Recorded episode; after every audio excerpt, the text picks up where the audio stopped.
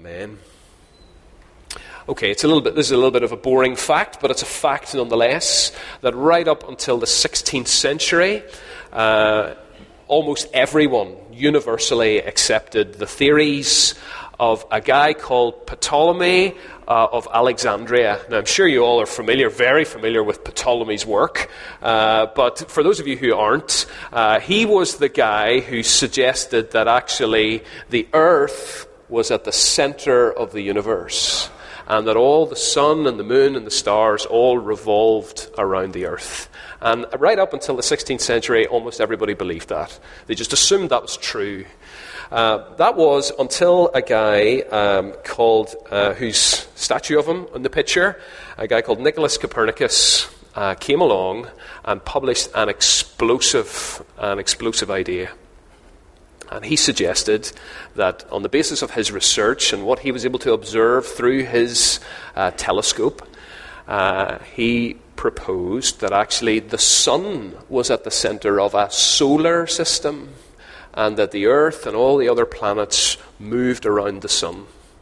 Uh, and that was very controversial in his day. Many people struggled to believe that. Uh, many people deny that. Uh, and you can tell what, you can see why, in many ways, uh, the, the old ideas were so popular. Uh, because they flattered the human ego that actually we are at the center of everything. Uh, but as Nicholas Copernicus, who was later proved to be right, uh, a massive change of perspective had to take place. Massive change uh, to realize that reality is very different to how we assumed it was, and that we are not at the center of everything. Um, and really, the Lord's Prayer demands an even more radical Copernican revolution, an even more radical uh, shift in perspective that actually we are not at the center of our universe. Uh, it is God who is at the center of the universe. Uh, Jesus, uh, in teaching his disciples uh, to develop uh, a mature prayer life, a more fulfilling prayer life, uh, demands this radical change of perspective. And that we are, if we're to have a fulfilling prayer life, then we need to start with this change of perspective. And in many ways, it's a bit like, it's as radical as swapping the microscope for a telescope. Okay? It's as radical as swapping a microscope for a telescope. Uh, if you let me push that analogy a little bit further, we often live our lives looking through the microscope, looking, focusing on, obsessing over our wants, our needs, our concerns, our problems, uh, our feelings, our wants. But here we see that actually Jesus is saying there's something more important than you. There's something more important than you. There's someone more important than you. And if you're to have a, a fulfilling prayer life, then that's where you need to begin. That's where you need to begin with that understanding. We'll come to that picture in a minute. Thank you. Let's go back uh, just for a second. um, Jesus is. Uh, and we, can see this radical change in perspective if you just glance down at the prayer. Just glance down at the prayer. I want you to look at the words in the prayer. I want you to notice that there's one word that dominates verses one or verses nine to ten. Uh, wonder did you spot it as we read through?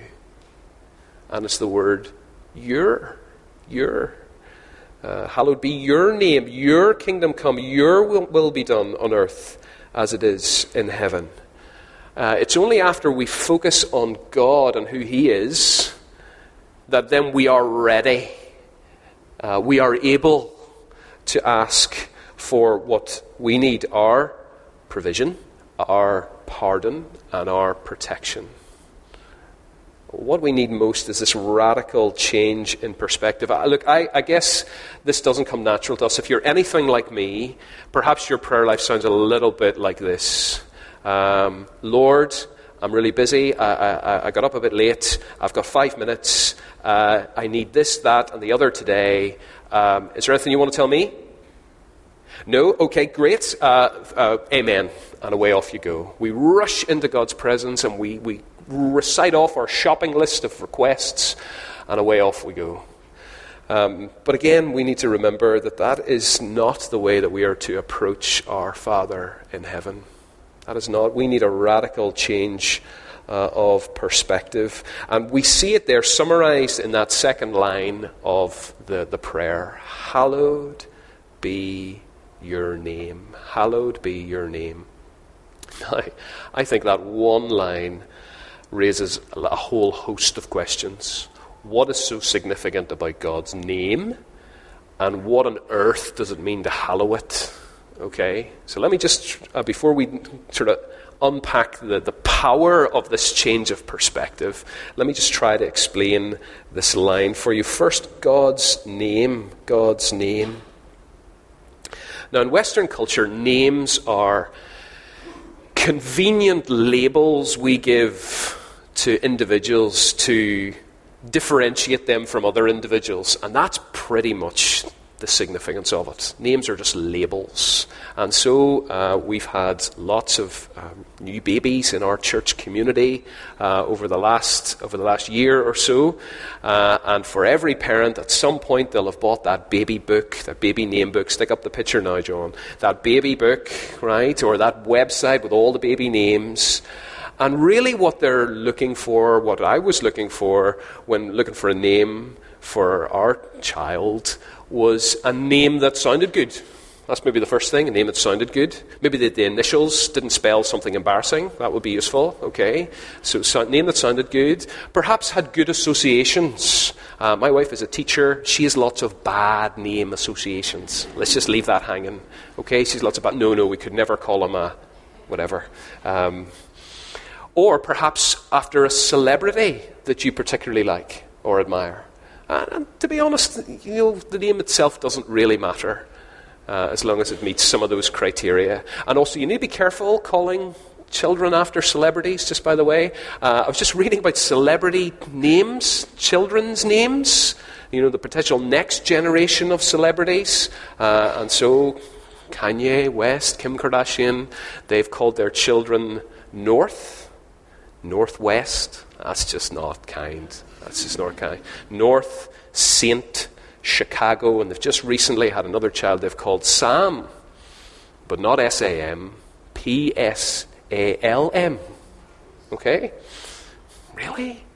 Uh, I blame, to be honest, I blame um, Chris Martin and Gwyneth Paltrow for starting this all with Apple. That's their fault to be honest. But uh, I was looking up a couple of other names. So there's Jamie Oliver and Jules, who have four children, two of whom are called Buddy Bear uh, and Petal Blossom Rainbow. Or my personal favourite, Michael Jackson's third child. Anyone know who Michael Jackson's third child is called? Blanket. Ah, that's just not kind. That's not kind, is it? Um, in, however, in our culture, names are just labels. Names are just labels. But in the ancient world, in the ancient world, and particularly in first century Jewish culture, names were hugely significant. They told you something about the person. They told you something about the person. Uh, I think we see even a little glimpse of that today. Um, but in the ancient world, think of, think of someone called Abraham. Why was he called Abraham? Well, he's called Abraham because he would be the father of many. Uh, and he became the father of many nations. His name told you something about him. Um, we can see a little glimpse of that today, uh, usually with nicknames. Nicknames. Um, I had a friend when I was a teenager, and he was, I, to be honest, I don't even today know his real name. Uh, we just all called him Smiley right? He was just a happy, kind of go lucky guy, and we just called him Smiley. Um, it, his name told you something about his character. Um, we can also speak today of uh, companies and brands making a name for themselves, making a name for themselves. Uh, and so uh, we know of people who love to buy their brands, uh, love to have the, the, the label uh, on their shirt or on their whatever product or service that they're buying. And often we would say, oh, but they've spent more on that because they're just buying the name. But people do that because that company or that brand over the years has built up a reputation for quality, usually. And so names very often can tell us something about the person, but also names can reflect something of a person's reputation. And that is how God's name functions in the Bible. Um, we read right back near the beginning of the Bible. If we move on to the next slide, John, if we uh, right in the beginning of the Bible, we are introduced to God's name. Uh, God speaks to, to Moses from a burning bush, and he reveals his name. And his name, literally translated, is I am who I am. And is shortened as you go on through the Old Testament to I am, or Yahweh in Hebrew. Um, often corrupted in Latin to Jehovah. But in our English Bibles, it's always written, God's proper name is always written with a capital L, a capital O, a capital R, and a capital D, Lord. But every time you read that in English, that's actually a reference to God's proper name. God's proper name. Uh, and in, uh, when we come across God's name, we are meant to understand that this is a revelation that God is. Uh, he is self sufficient. He is incomparable. He is the ever consistent one. He is limitless, uh, having no beginning or end. And in short, God's name is shorthand for his character and reputation. So when we're called to hallow God's name, it's, it's this idea that we are called to recognize in some way God's reputation and his character. What does it mean to hallow God's name? Well, for all you Harry Potter fans, it's got nothing to do with the Elder Wand or the Invisibility Cloak or the Stone of Resurrection. Uh, it's, it's this idea of being honored and respected by all. That's really the idea. It's an old English word, but I think it's really, we don't have a modern word like that. Honored, revered, respected by all. We don't, we don't have one word which is why our English versions have chosen to keep this old English word. I think the nearest equivalent, or nearest maybe usage of it today, might be some sports commentator referring to the hallowed turf of Wembley or Anfield or Stamford Bridge in football, or referring to the hallowed turf of Wimbledon uh, for tennis or the hallowed turf of Lords for cricket. Um, it's, ref- it's this idea that it's honored and respected by all. And so when Jesus calls us to hallow God's name, uh, he means that we are to begin our prayer with praise, adoration, and rejoicing in who God is and what he has done. That's how we are to begin prayer. And this takes us to the second letter of the little acronym that I introduced last week that I've shamelessly stolen from Pete Greig in his little book, How to Pray. Uh, and it's this acronym, PRAY. P R A Y. If you were with us last week, we looked at the idea of P, pause. We need a pause. Become aware of who God is and His presence with us and aware of our need. Where do we go from there? How do we start then praying after we still our hearts before Him? Well, we move on to R. We need to rejoice. Praise God for who He is and rejoice in all His blessings that He has given us before we ask for any more. And so, really, in the rest of my time, I want to just explore two ideas very briefly. Uh, and that is number one, this idea of the priority of praise, and then the practice of praise. So, first idea then is the priority of praise. What does it look like, uh, and why is it important to uh, hallow God's name? Well, effectively, there's prayer is a bit like a toolbox. There's effectively different kinds of prayer tools that we can use. Uh, first, there's the upward prayer, uh, the prayer of praise and adoration. There is the inward prayer, the prayer of confession and repentance uh, through which we get a deeper sense of our own failure. Uh, and then there's the outward prayer where we ask God for things uh, for ourselves and for others. And we see that all of those different tools are represented in this wonderful prayer by the Lord Jesus. There's asking prayer for give us, uh, forgive us, deliver us, asking prayer. And then there's uh, confessing prayer, forgive us uh, our debts as we forgive our debtors. Um, but I want to focus on this idea that Jesus tells us that what needs to come first, what needs to come first, is uh, adoration praise, praising God for who He is and rejoicing uh, for in what He has done. Uh, I think the first disciples of Jesus truly learned this lesson.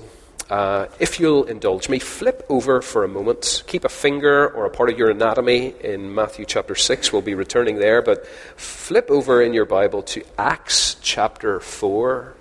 Um, if you want to look at it in your, uh, your own Bible, that's great. Uh, church Bible, that's found on page 1096, but also the words will appear uh, on the screen behind me. Um, just to set the scene, this is a, a, another prayer, or a, a, prayer from the, the first disciples. Uh, just to set the scene a little bit, uh, this is a matter of weeks after the death and the resurrection of Jesus. Um, just after Pentecost, and Peter and John are standing up publicly to say that the authorities killed Jesus, but God raised him, and we saw him. And he is the King, God's King, who can forgive anyone and grant the gift of the Holy Spirit. That's, their, that's in a nutshell, that's their message. And they're standing up to say that in front of anyone that'll listen. Uh, but the Jewish authorities, this is making them look bad, and so they drag them. Um, these two men are dragged before the Jewish ruling council, and this is the same guy. These are the same guys who uh, were responsible for the death of Jesus. This must have been incredibly intimidating. Um, they're dragged in front of these, uh, this Jewish ruling council, and they're sternly warned: "Shut up about Jesus, or else." And they're sent home with a warning. Um, they go back. Uh, on their release, Peter and John went back to their own people and reported uh, all that the chief priests and elders said to them. Uh, and if that had been us, if that had been me, probably, what I would have done was would be organize a committee, right, and come up with a six-point action plan for what we were going to do. But that's not how they respond. How do they respond? Verse 24. When they heard this, this is what they instinctively do. They raised their voices together in prayer to God. Sovereign Lord, they said, You made the heavens and the earth and the sea and everything in them. You spoke by the Holy Spirit through the mouth of your servant, our father David. Why do the nations rage and the peoples plot in vain? The kings of the earth rise up and rulers band together against the Lord and against his anointed one. Indeed, Herod and Pontius Pilate met together with the Gentiles and the people of Israel in this city to conspire against your holy servant Jesus, whom you anointed. They did what your power and will had decided beforehand should happen. Now, Lord, consider their threats and enable your servants to speak your word with great boldness. Stretch out your hand to heal and perform signs and wonders through the name of your holy servant Jesus. After they prayed, the place where they were meeting was shaken, and they were all filled with the Holy Spirit and spoke the word of God boldly. This is a powerful prayer that God immediately answers. So we should pay attention to this prayer. The whole building is shaking. People are filled with great courage and boldness to go out and speak uh, even more clearly and boldly about Jesus. Uh, but I just want you to notice a couple of facts uh, about this prayer. In English, that prayer is 145 words long, okay? I'm assuming they prayed more than that. It takes only a minute or so to read. I'm assuming that's just the, the highlights, the notes of the prayer. Um, but the prayer is 145 words long. And only in the last 35 words do they actually get around to asking for anything? Did you notice that? 75% of the prayer is spent telling God stuff he already knows. You made the heavens and the earth. Um, did you know they killed your son Jesus a few weeks ago? Now, why do they do that? Why do they do that? Why do they spend 75% of the prayer telling God stuff he already knows? Well, the reason they do that is they learned the lesson Jesus is teaching back in Matthew 6. They are hallowing God's name. They're hallowing God's name. They are rejoicing in who God is. They are praising Him. Uh, they are remembering that He is a very big God who created the entire cosmos, who power is his, all power belongs to Him, uh, and He is the one who is unfolding His rescue plan in history. And when you see that as a believer, when you acknowledge that we worship a very, very big God who has a very, very big plan, then that puts all your problems and crises in the right perspective, doesn't it? And that's why they do that. And that's why Jesus told us to pray like that.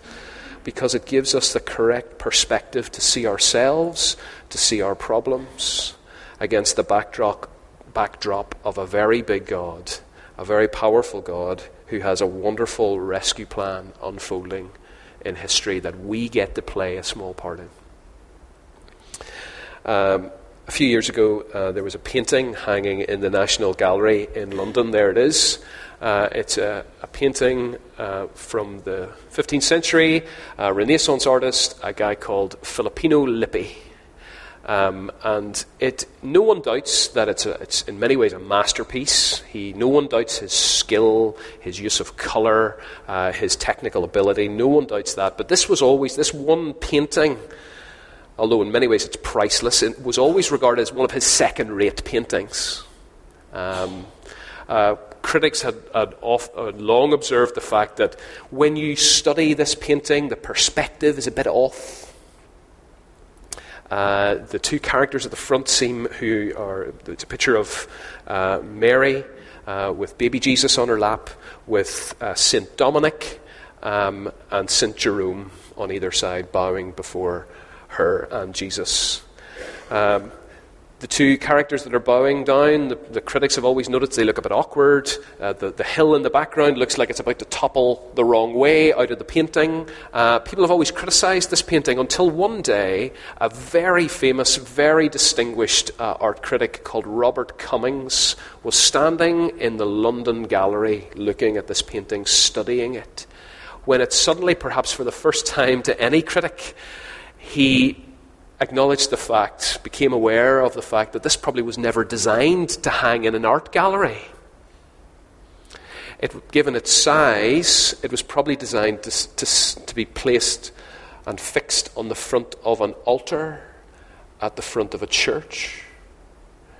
And so, with his very fancy suit, in front of a very busy gallery and full of all sorts of people, he very self consciously got down on his knees on front of the painting and looked up at it.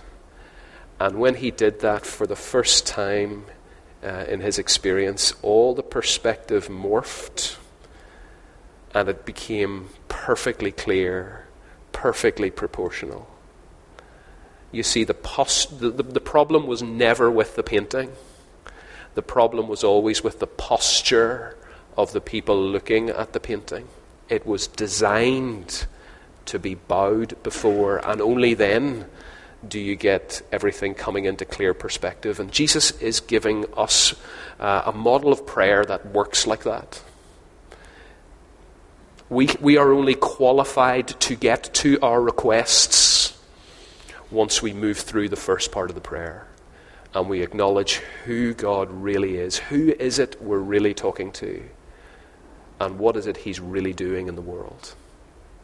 Only then will our lives and our problems come into their clear and proper perspective. Tim Keller uh, puts it like this in his little book on prayer Jesus' instruction on prayer, the Lord's Prayer, praise comes first. Praise motivates the other kinds of prayer. The more we attend to God's perfect holiness and justice, the more readily we will see our own flaws and confess them. Seeing God's greatness also leads to supplication. The more we sense His majesty and the more we realize our dependence on Him, the more readily we will go to Him for every need. We could say, that awe filled adoration of God corrects the other forms of prayer. And I think he's exactly right. I think he's exactly right. Uh, we need to learn the discipline and the posture of approaching God first with praise and awe and wonder for who he is. Look, I'm not saying I'm not saying there'll never be occasion in which you need to just short circuit it and go straight to help me. Uh, there'll never be occasion where you need to you need to just jump straight in with forgive me. Of course, of course. But over the course of our prayer lives, praise should take the priority and should have the primary place. Uh, Tim Keller, in his little book, tells a story of uh, an old lady who really learned the lesson that, uh, that, he was, that he's teaching there, uh, and who came to him saying, I never understood what it was like to know the peace of God until I learned to praise Him properly. And only then, when I bring my problems to Him, did I feel the burden fall off my shoulders. Do you want to understand? Do you want to experience peace? Well, the way to experience peace is to praise God properly. Praise God properly. The priority of praise. Uh, with the time that's left, the practice of praise. The practice of praise. What does this look like in, in, in, practic- in, in practical life? Um, I think we need to acknowledge at the very beginning, it's all well and good for me to say that. You need to come to God with a heart of praise, praising Him for who He is, rejoicing in all His blessings. But the reality is that very often we don't feel like it, do we? We don't feel we don't feel praise kind of bubble up in our hearts. We're feeling sad, we're feeling anxious, we're feeling depressed, uh, we're feeling angry. How is it that you can get to praising God when you initially don't feel like it? How does, how does that work?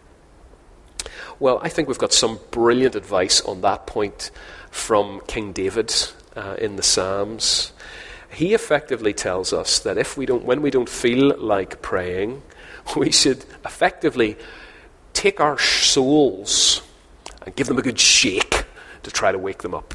That's effectively what we're to do. Uh, and so you will notice if you read through many of the Psalms, very often this, the writer of the Psalms, in this case David, is speaking to himself. He's speaking to himself. So when he is feeling lethargic, uh, apathetic. Uh, this is what he says to himself Praise the Lord, my soul, and all my inmost being. Praise his holy name. Praise the Lord, my soul, and forget not all his benefits. And then begins to recite off all his benefits. Very often our souls are sleepy and they need to be woken up. Uh, they need to be woken up, and we need to learn to recite out loud, I think, God's benefits the, the, the good gifts that He has given us. As the old hymn puts it, to count your blessings, name them one by one. There's real wisdom in that, to be honest.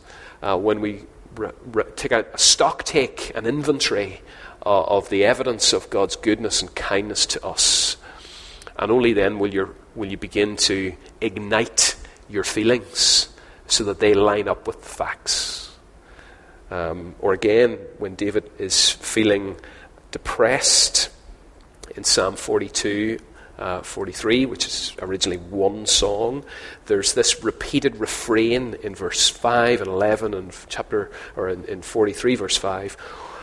Why, my soul, are you downcast? Why so disturbed with me, within me? Put your hope in God, for I will yet praise him, my Saviour and my God. See what David is doing? He's taking his soul and giving it a good shake here is reality. Wake up. Here is what God has done for you. Here is who He really is. Praise Him. Uh, and as we do that, uh, our feelings begin to line up with the facts. Now, that might feel a little bit odd initially. Feels like you're being a little bit of a fake. I, I, I struggled with this for a long time. I used to think, I'm being a bit inauthentic, you know, saying praise you when I don't feel it. Oh, uh, but then I came to realize that actually, if you, you take the idea uh, and apply it to your marriage, for those of you who are married, if you only ever told your spouse that you loved them, was during a hormonal surge or a particularly emotional moment, the reality is you just simply wouldn't tell them you love them enough. Is that not right? In fact, it's all the more meaningful in the cold light of day, on the busy Tuesday morning, to tell your spouse that you love, you love them. In the same way, God recognizes that uh, our hearts, the state of our hearts, He is pleased with our praise, and it is good for us to praise Him because it lines up our feelings increasingly with our hearts, or with, or with the facts, our feelings with the facts. I think a brilliant resource for that, number two, is the Psalms as praise. The Psalms as praise. Uh, it's my personal practice. I, I, read I read a psalm every every day uh, in the morning. Um, I find that incredibly helpful to stir to stir up my soul. Uh, there's usually, more often than not, there's at least one sentence in the song that, that sort of jumps out at me and resonates with me and sticks with me for the rest of the day. Um, and I, I just think it's an amazing, it's an amazing fact that we have in our hands the very prayer book, the very song book that Jesus used and memorized and loved. That's our privilege. We have that. Why would you not read a psalm every day to stir your soul, to give you vocabulary to help you praise Him, uh, and to help you rejoice uh, in His goodness? The problem of praise, the Psalms as praise. But I think even if you flip back lastly to uh, our um, passage this morning, back to the, the Lord's Prayer, I think Jesus gives us a brilliant little key to prompt our praise for God right in this prayer. Uh, one writer has called it the pendulum of praise, the pendulum of praise. Our Father in heaven. Our Father in heaven. Um, we have a Father uh, who is wise uh, and kind and attentive and loving. Um, in fact, take a human father, the ideal human father, who is all those things wise and caring and attentive and kind and generous and loving. And imagine that you could strain out of him all the bad things, all the selfishness, uh, all the overbearingness, uh, all the weakness, all the cruelty, all the abuse or neglect. You could just filter all that out you started with a generally good dad, and you're now left with a perfect human father.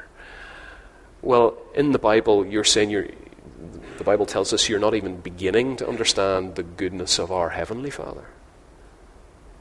He is a million times, a billion times, infinitely superior to the perfect human Father. He is someone who knows your every need, is concerned for your every need desires good things for you. The wonderful thing about pendulums is the more they swing one way, the more they swing back again.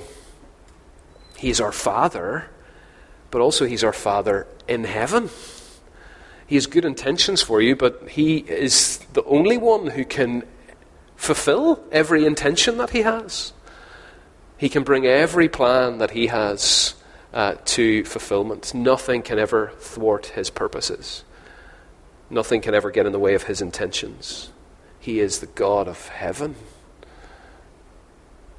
And this God of awesome power and might, before whom millions of angels bow, who sits in the control center of the universe, loves and cares for you.